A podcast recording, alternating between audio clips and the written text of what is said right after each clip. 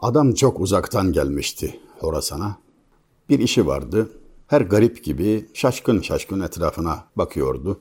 Bu tereddütlü tavırları dikkat çekti ve o gece şehirde bir hırsızlık vardı. Görevliler de hırsızı arıyorlardı. Şüphelendiler halinden. Nezarete aldılar. Ertesi gün ifade verecekti. Nezarethane valinin evinin altındaydı. Vilayet konağının altında. O gece Vali dehşetli bir rüyayla uyandı. Dört kişi üzerine geliyordu. Tahtını ters çeviriyorlardı. Kendisi bir tarafa, tahtı bir tarafa, tacı bir tarafa düşüyordu. İrkilerek uyandı, abdest tazeledi. Hayırdır inşallah dedi. Yattı ama aynı rüyayı bir daha gördü. Bu defa daha çok korkmuş olarak uyandı. Tevbe istiğfar. Üçüncü kez görünce aynı rüyayı, bunda bir şey var dedi ve görevliyi çağırdı.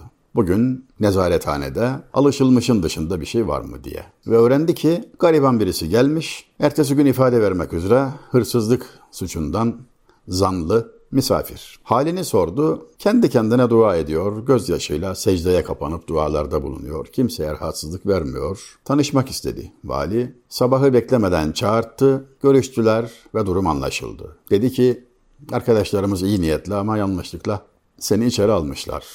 Bizi bağışlayın. Hakkınızı helal edin. Affedin. Benim misafirimsiniz şu andan itibaren. Gönlünüzü almak niyetiyle bir de şu hediyemi lütfen kabul buyurun. Bir miktar para. Hazineden değil, annemden miras, yüzde yüz helal. Ben bilirim senin gibi insanları. Hazineden para teklif etsem almazsınız.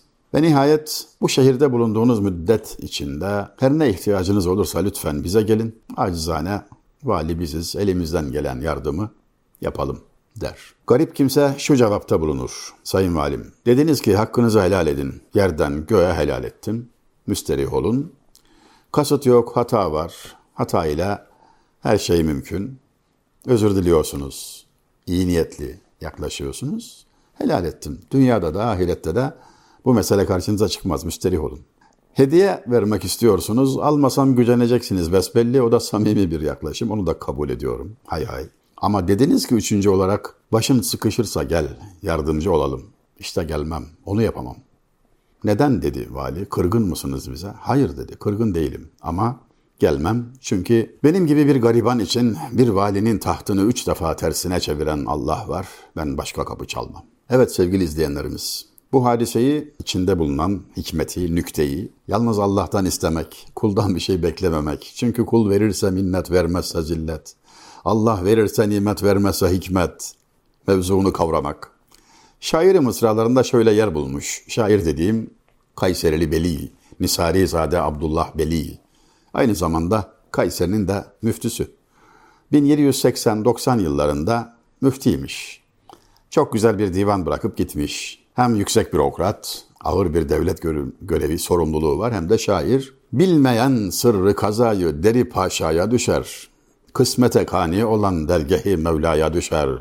Ey beli etmeyen her emrini hakka tefviz, hazer etsin ki anun fırsatı adaya düşer. İlk ve son beyti okudum. Toplamı beş beyt olan şiirin günümüz Türkçesiyle şöyle anlatılabilir. İlk beytte diyor ki, bilmeyen sırrı kazayı deri paşaya düşer. Kader sırrını bilmeyen paşa kapısına düşer.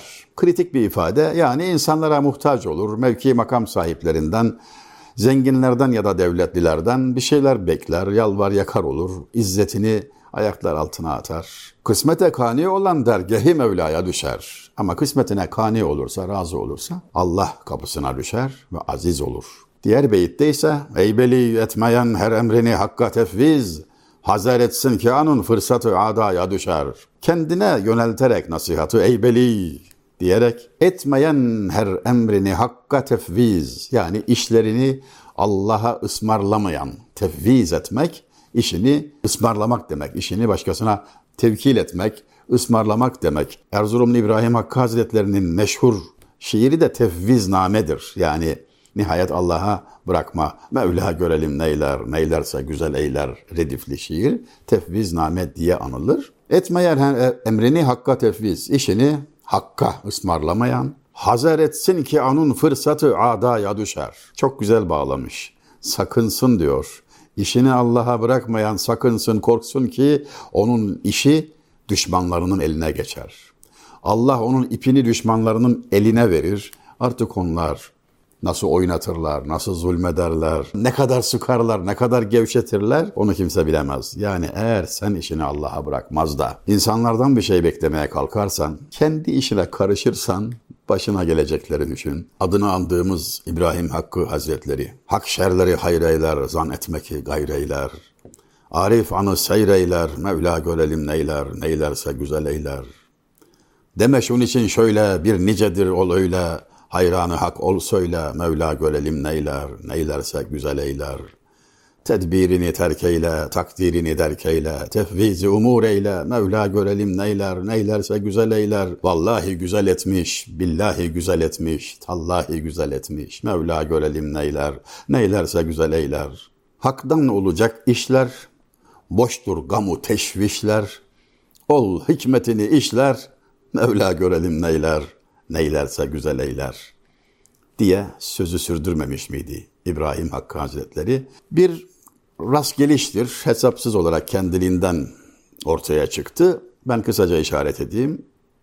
Kayseri müftüsü Beli'nin şiirini okurken konunun ilintisi sebebiyle temas ettiğimiz İbrahim Hakkı Hazretleri'nin şiirinde de şöyle bir durum var. Onun da hocası Hazık Mehmet Erzurum müftüsüdür. Dikkatinizi çekiyor mu bilmiyorum sevgili izleyenlerimiz. Hangi şairden, hangi üstattan bahsetsek, şairlik onların bazen ikinci, bazen üçüncü işi olduğunu görüyoruz. Kimi ilimde, kimi bürokraside, kimi askeriyede vazife yapıyorlar, ticaretle meşgul oluyorlar. Yani bir işleri, bir meslekleri var ve şiir kabiliyeti vermiş. Allah onu da en iyi şekilde değerlendirmişler.